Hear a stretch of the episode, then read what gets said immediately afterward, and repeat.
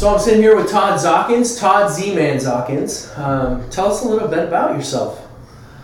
Man, there's no script. There's nothing here. There's no, you- you're not going off any cheat sheets or anything like that. I, I don't have a cheat sheet. I don't have anything on my sleeve. I don't even have sleeves. I might be turning this interview you know, around and interviewing you. That's okay. Um, no, thanks for uh, having me on today. Uh, tell us a, a little bit about me. Um, well, I'm a, uh, currently I'm a family crisis interventionist. I've been doing that for over 10 years, and uh, I'm a licensed KDAC, a drug and alcohol counselor. I do a lot of do a lot of talks at schools, like at colleges and high schools and other institutions. Um, Very cool.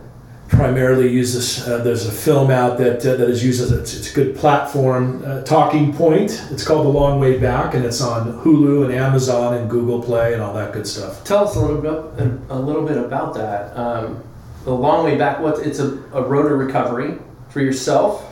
Yeah, it uh, it you know the film captures a lot about my growing up in Long Beach and and how how. Uh, you know, I got started on those prescription painkillers in in um, early 1990 after a back surgery, and it, it covers my descent into into that hell that I didn't know was waiting for me. But uh, we've got a lot of a lot of music in there. A lot of uh, uh, the soundtrack is killer. We've got uh, a lot of Sublime in there. I Grew up with those guys, and a lot of other local heroes, TSOL and the Falling Idols, and the Vandals and stuff like that. So, yeah, you know the. Uh, the story does capture obviously a, a, a, bit about my recovery, but how we lost my friend Brad Nowell in 1996, and then years later, uh, his son was struggling, and so uh, we're able to help get him clean and sober. Gotcha.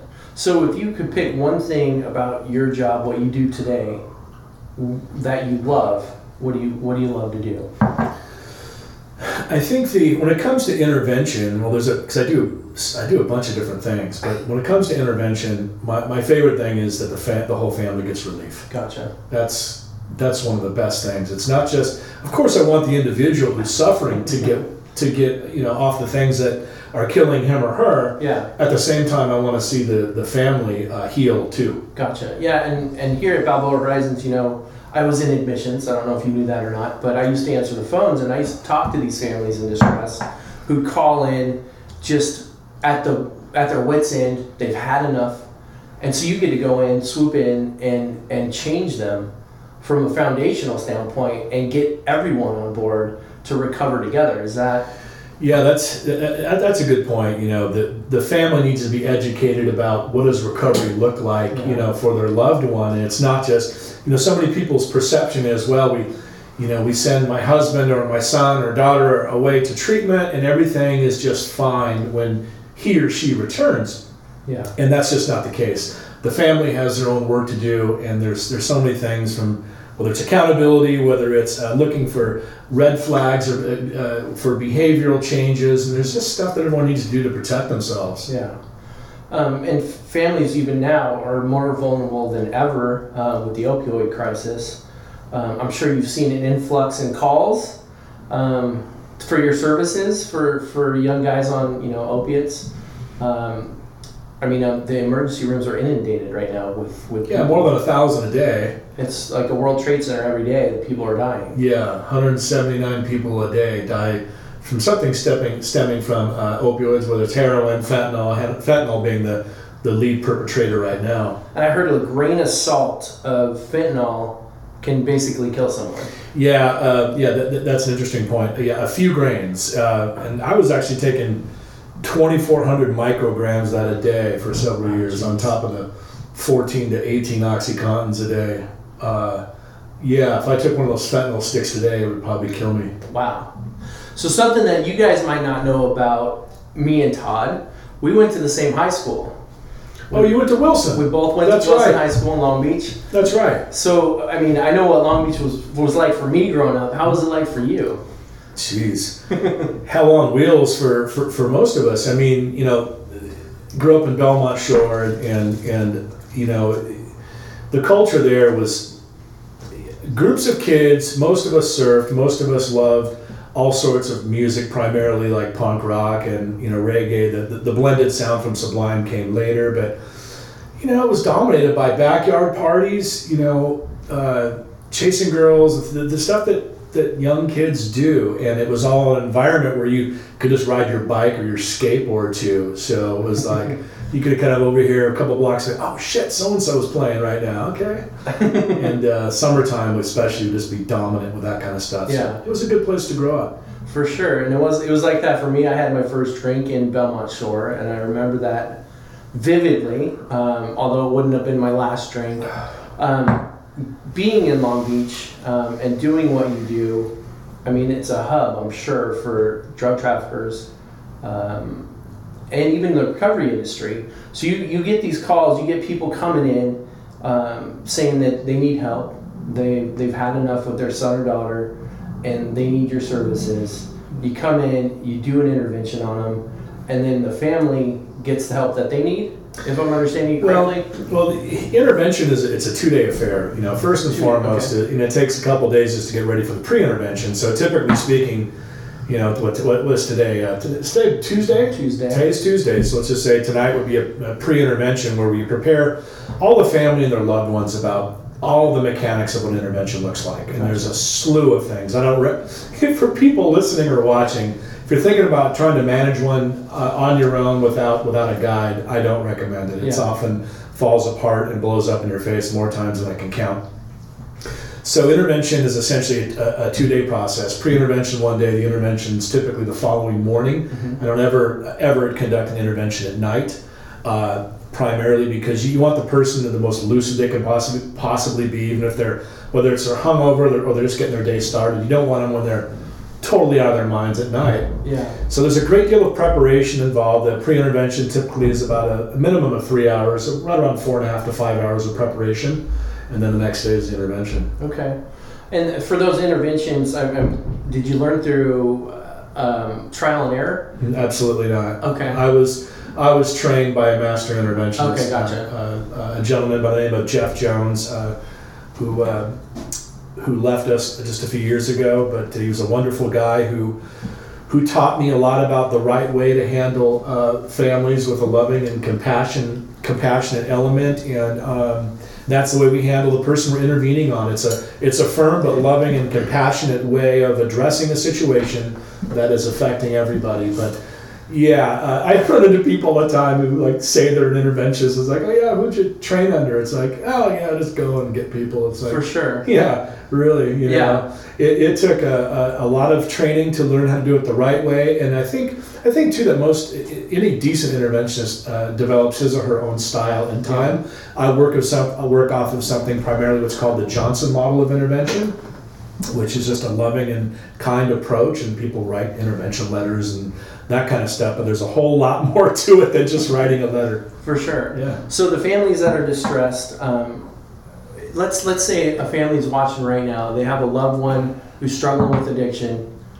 What kind of tips or ideas or thoughts or you know motivation can you give them to not give up, to not give up hope because there is help available and it's out there if they're willing to put in the work to get it. Yeah, well, I can't tell you how many times you know families have contacted me wanting to intervene who don't follow through. Excuses are made with one of the maybe the weak links of the family members. Probably seventy-five percent of the time, it's the mom who's contacting me. Every now and then, the dad or a brother or sister, but it's almost always the mom who's reaching out. And so, um, Why do you think that is? I think that um, first off, God bless moms. I love moms to pieces. You know, my mom's one of my very best friends in my little world today, and I think that um, moms are just so capable and so strong as human beings, and that I think you push them far enough, and they're the ones that ultimately just like let's we, we have to take some action here, and uh, you know. When families are in distress and they and, and they talk about doing something, talking is great. It's how you start Yeah. but doing is really critical too. So the follow through. So back to my point, you get people who call and they want to do something, and it's like they change their mind for oh maybe the, the big game or there's some big anniversary or some oh let's get through the holidays. And I've had a bunch of people who try to get through the holidays and their son's dead. Yeah. I'm not going to candy coat anything here. This is we're talking about a life or death. That's the real deal. it's the real deal. Yeah. Yeah, and it's and it's heartbreaking. Um, It is. I, I mean, I can't count how many people I've known that we've lost to addiction, and I'm sure you're the same. Um, being in recovery for as long as I've been in recovery, and you, um, you've seen a lot of stuff. Um, you've gone through a lot yourself. Do you think that helps you relate more to the clients that you get to help? 110%. And, and uh, more than, I'd say 60% of the people I, I intervene on have got some uh, similarity to my story, if you want to call it that. Uh, hardcore prescription painkiller abuse, opioid um, uh, use disorder is it dominates a lot of what I do. Um, but I want to kind of want to come back to something. We were talking about families in distress, and anytime that first and foremost, when I get a call from a family, things are not going well. I don't get a call to, to share with me that you know what my son's doing great. That's why I wanted to let you know. Yeah, They're calling because they're at the end of their rope. absolutely. And, you know, one of the things I often tell people is that if you're this person that you care about and love so much, so long as they have a pulse, there's a chance. Yeah, When they're gone, it's tough to intervene, man. and, and I don't mean that to be funny. I get, you know. yeah. No, I get it. I get it. when people are still with us, there is hope. When they're gone, so my point being that when someone is considering intervening, I consider intervention one of the most extreme acts of unconditional love you could ever, even though the person does not see it at the time. Yeah, They do not see it, and, and by the way, the addict or the alcoholic, they're not seeing the world clearly, anyways. Yeah. That's why the family's reaching out because they are seeing it clearly. Honey, you are. ki- This is killing us, and it's killing you. And so, to finish to finish my point, and that is to, wouldn't you have at least preferred to have tried? I know a lot of families who are like Todd. You you. And this is not about being crystal ball because it's life or death thing, but it's like left untreated, this is going to most likely end up bad. get worse. So at least try. yeah, I think there's a great deal of peace. I think, and you know, we tried everything. yeah. We did. So try. Yeah, yeah, and for the families, you know, um, out there that are listening to this, I mean, Todd's experience is invaluable. You know, um, with the hope that you bring through your interventions to the families that are suffering, you can only do so much. You know, and then eventually the client has to be willing at some point to go ahead and say, "Yeah, I messed up. I need help." Um, what do you think about that process? Yeah. You know, uh, often we we often when we intervene, um, I, sh- I should first say that intervention is more than ninety percent successful. Now that does not guarantee. I'm not saying ninety percent your your loved one gets clean and sober. Yeah, but we are generally very successful in getting them into the care, the right level of care that the individual needs to address whatever is going on with them. My take on in treatment centers are not all the same. And I know, for instance, that Balboa Horizons is a very good one. I have experience with you guys, and you guys do good work, Yeah. really good work. thank you. And um, and I don't send people to places that do subpar or just average work Yeah, the family's entrusting a great deal in you. They're going all in with you to guide them through a process that is very, very confusing. Very foreign, confusing. Everybody is scared. Everybody has anxiety and fear and all of these things. And it's my job as, as the interventionist to help manage this crisis and to walk them through the fear and anxiety that's just absolutely owning them. yeah. Okay? And um, so, I don't know if I answered that very well or not. No, it was perfect. It- do you have any examples for us on? I know you can't name any names, but any mm-hmm. interventions that seemed a bit out of control that you had to kind of wrangle in.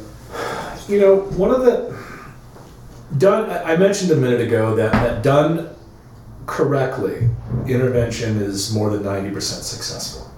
I need to further that by first saying that my hope is that when the individual finally gets a little bit of clarity in their head, because there's so much, there's a lot of fight or flight going on with the person. That that owns them. There is fear. There is they're they're under great uh, distress when, when they're being intervened upon. But when you come at it at a, at a loving and calm approach, you're able to generally win out. Okay. Gotcha. Now, to come back to any situations that are out of control. First, one of the most common things I get is, "Hey, is it like the show A and E intervention?" No, it's not. you know, that's so dramatized, and and um, and I should say that. Um, But there are tears. Oh my God, Kleenex is mandatory Yeah. at, at both the pre-intervention and the intervention. The the person that is in the disease needs to see everyone's hearts on their sleeves. All these people who are gathered who love this person, who wants to see them get help. I encourage anyone who is involved in the intervention to show what's really happening with them. Yeah. That person needs to see how affected they are. This is not a time to man up and to be, whoa, I gotta be strong. Are you kidding? The tears have gotta flow. Yeah. And uh, my job is always to keep insanity in check the best I can because things can get very verbal. Yeah. The anger level, especially from the addict, uh, uh, the one who's who is sick, can be off the charts. And so, one of the things that we have to do is to keep them at a level that is manageable. Yeah. The moment that we engage with anger, we, we lose. For sure, for sure. And I have an experience with myself. Um, back in 1998, um, I was in my Volkswagen bus, 72 bus, Awesome. I, I love those cars. tearing the thing apart completely out of my mind on crystal meth. And uh, I was just out of control. I was 18 years old, losing my mind. And in this bus, I had a family member come in, my cousin, out of all people, he wouldn't have been like, I wouldn't have thought that this guy would have come in my bus. And, but he was like, you know what? We love you. And I know what you're doing. And you need to stop. And for some reason, and I, I mean, the, the hairs are standing up on my, my arm right now. I felt that. I can feel it right now. It hit my heart. Even though I was out of my mind on methamphetamine, I felt it. And that meant so much that someone else cared about me because addicts, uh, if you know, you know, I'm an addict. We tend to beat ourselves up a lot. Do you see that a lot? Oh my gosh, I'm glad that, and I'm glad that you mentioned that. You know, first and foremost, uh, when the person, when someone is in the thralls of the disease, they're they're completely blocked off from love. They're blocked off from from all the good stuff in life, and it's and so when that family member approached you, that person was seeing a situation very clearly because I assure you, you weren't. No. That does not mean that you did not know that you weren't sick.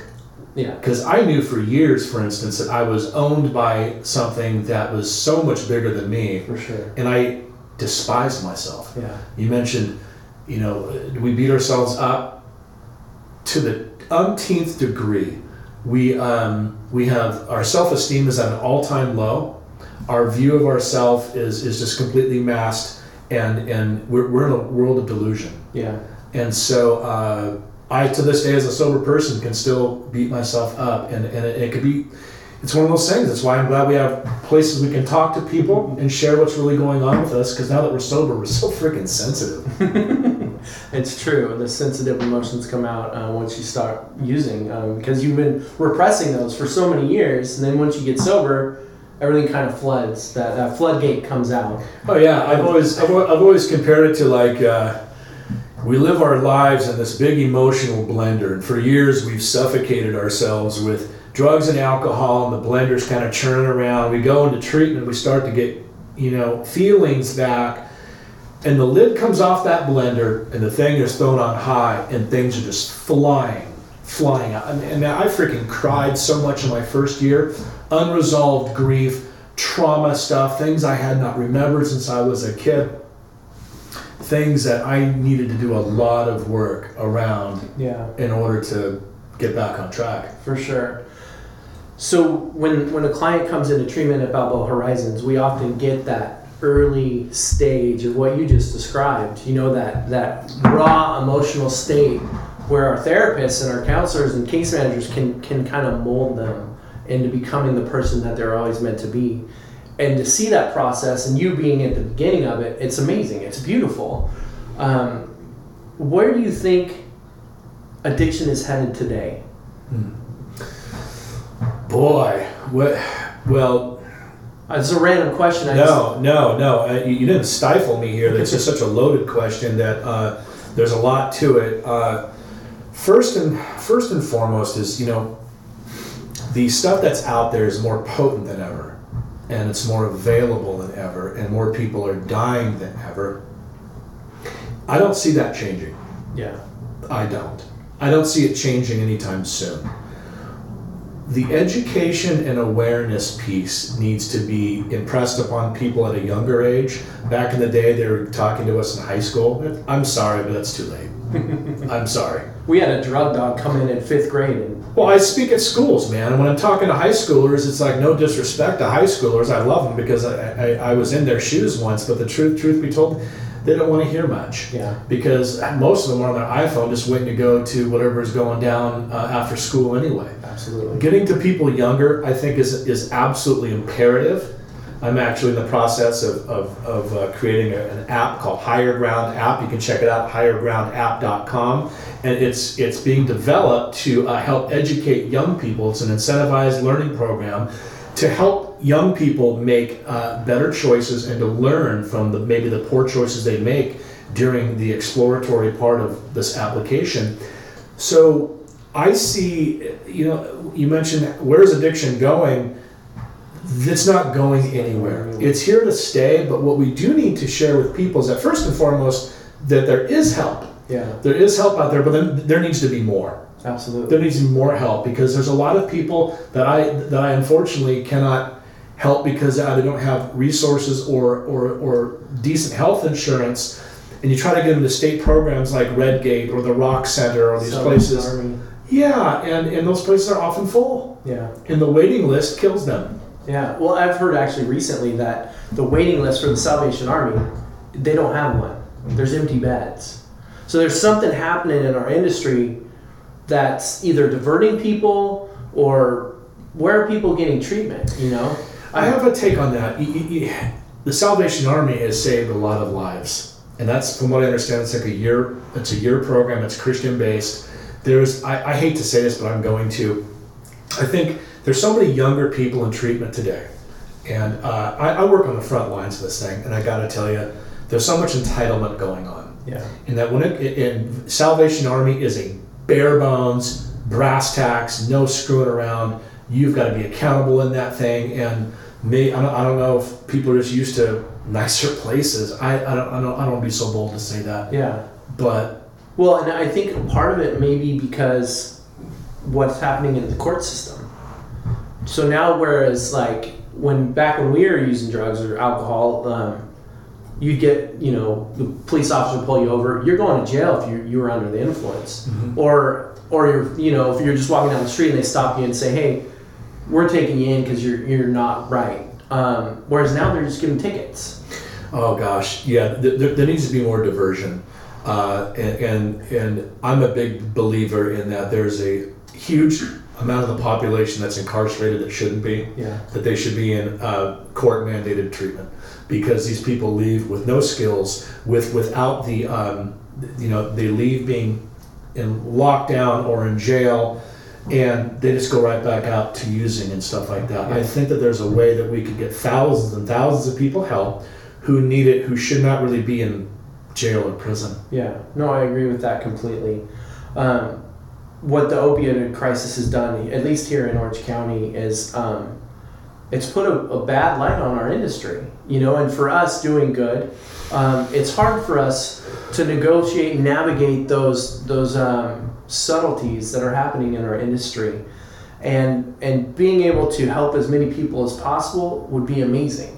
Because, I mean, how do you feel once you help someone and then you see them, you know, a year or two years later and they're clean, sober, they got sparkle in their eye, and they're, you know, they're sober, they're doing the deal. Um, for me, that's what's gratifying about my job. You know, um, I get to see that on a daily basis.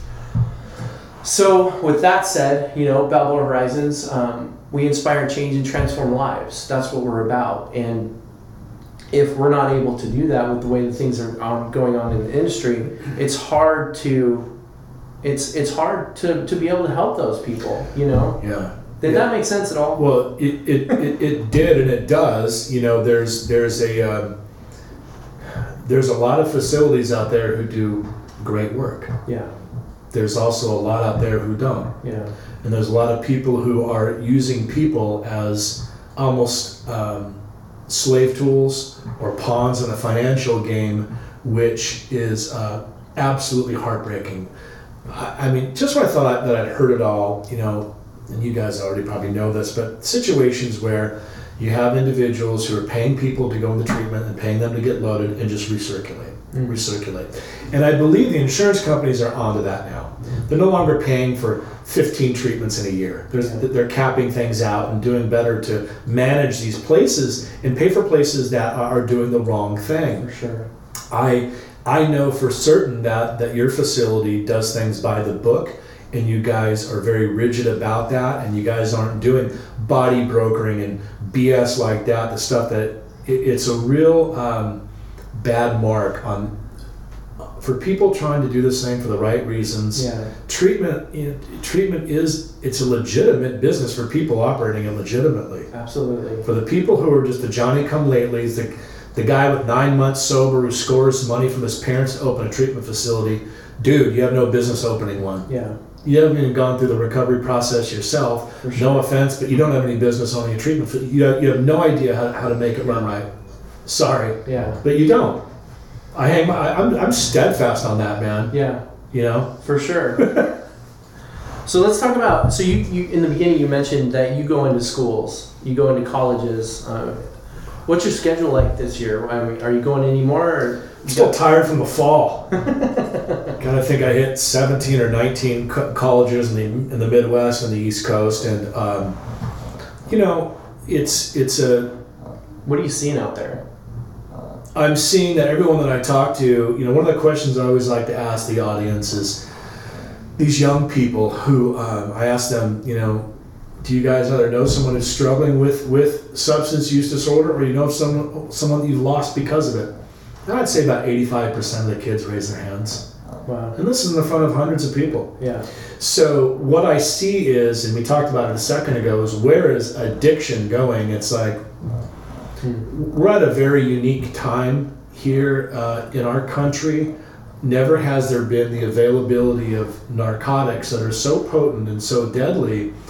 Uh, and there's so here's the thing is that there's so much money, and a lot of this stuff is now being manufactured in China. You've got your uh, illegal manufacturing of the fentanyl. It's being laced with the heroin and the pills, and, and now it's even being la- the fentanyl's being thrown in with cocaine. Yeah. Listen, nobody wants fentanyl with their cocaine. Yeah. They, they don't. Yeah.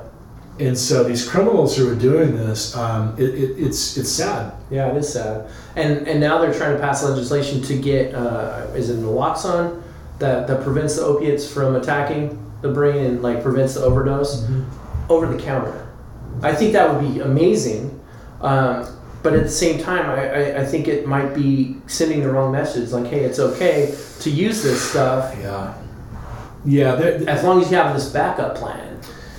We are we are today. We are so fixed on the quick fix. Yeah. On we're a society that is riddled with impatience. Everything's got to get done now, and I want to be fixed now. Oh, there's a pill or a something I can have uh, implanted in me that's going to fix me from my addiction. No, it's not. Yeah. But I will say this. Um, I will say this. If it's going to prevent you from dying in a hotel room with a needle in your arm, I'm all for it. However, Absolutely. however, what's unfortunate is that we're talking about a very short-term fix for a long, uh, if you want to call it a short-term solution for a problem that's not going anywhere. Yeah. And there's no easy solution for that except getting help. Well, Going through the process. There is an easy solution. You just said it, and it, and it's um, it's stripping yourself down and making yourself vulnerable, and and being able to say the, the hardest words anyone who suffers from this can ever say is, "I don't know how to do this. I need some help." Yeah. It was hard for me, it, despite how sick that I was. I still thought that maybe I could figure things out, but I just got I got wrapped up by some good people.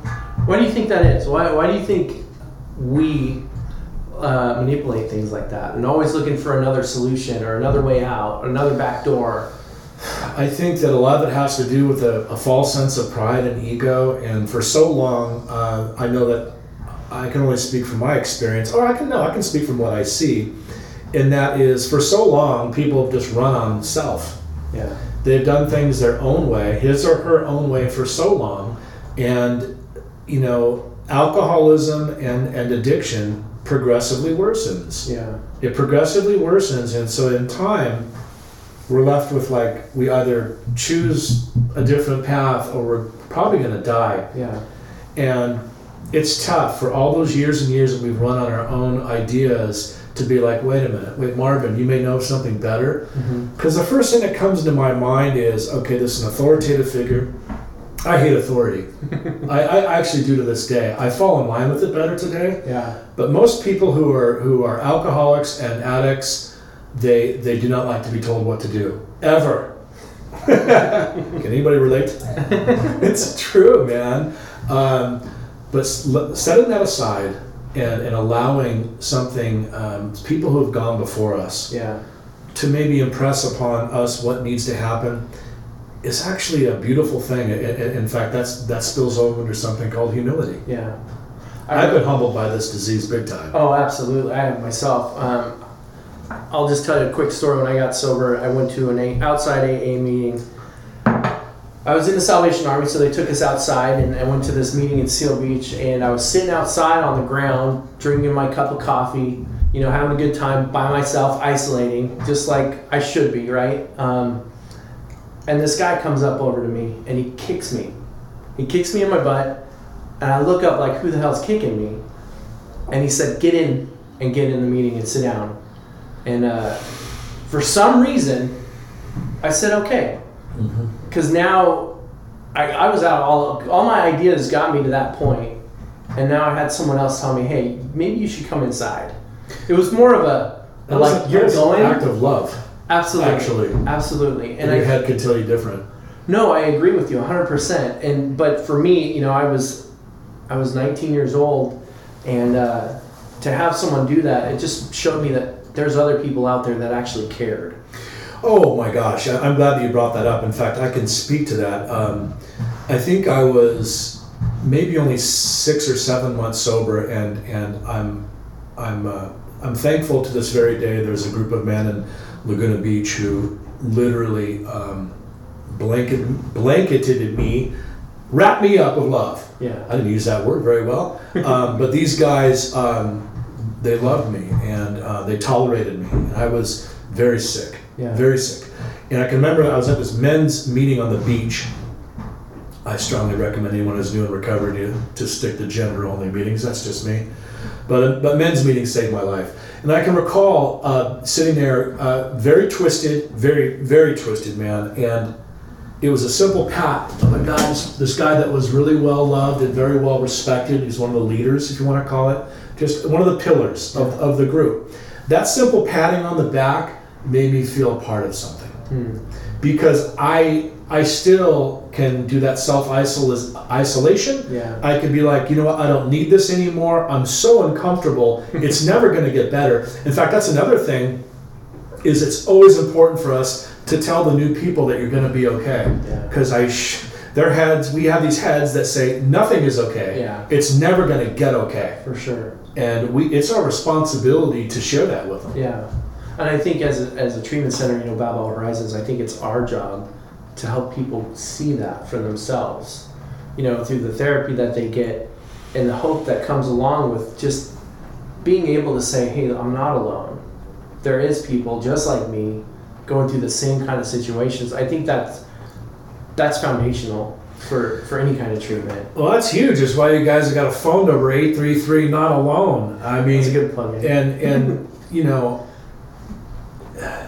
nobody knows aloneness like people who have suffered with alcoholism and addiction Yeah. um, and, and it's a it's an awful scary fe- place that's just loaded with fear and when people can impress upon the one who's sick share with them that they can get better and it will get better you need i needed to hear those words continually Yeah. i wasn't like riding high floating around Yeah. at six months sober i was Sure. still very much um, just very cloudy up here very sick and very scared Yeah. all the time I think I think a lot of people are in recovery. I know I sure was.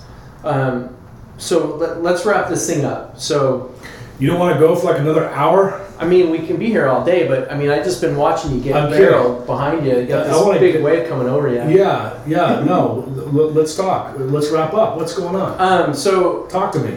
so you got someone out there that's struggling. They. They've been using cocaine, heroin, meth, eh, whatever drug that they've been using. They've lost all hope. What would you say to them? What would you say to that person that was just like you or just like me, struggling to get sober and just didn't know what to do? I I think that telling a person who's who's sick that that that there's a there's a different way. There's a different way, and there is a way out of the way that you're living. However, it cannot be done alone. It can't be done alone. You can't, for instance, put down the drugs and the alcohol, go home and kick on the couch, watch Netflix for two weeks, and emerge a new human being. Hmm. I'm a I'm a big believer in a quality treatment center for the following reason. It keeps the person safe from themselves while they start to learn a little bit more about this disease, a little bit more about themselves, and about some coping skills as to how to combat this thing that will ultimately it kills all of us. Yeah. But but how I'd say it first though is it, I always like to tell people I love you, man. I tell stra- hey man, I love you, dude. I Told a new guy this a few weeks ago. Hey man, we don't know each other, but I freaking love you. I want to see you get well. I need to say that. I think I've got a responsibility to share that with people. Absolutely.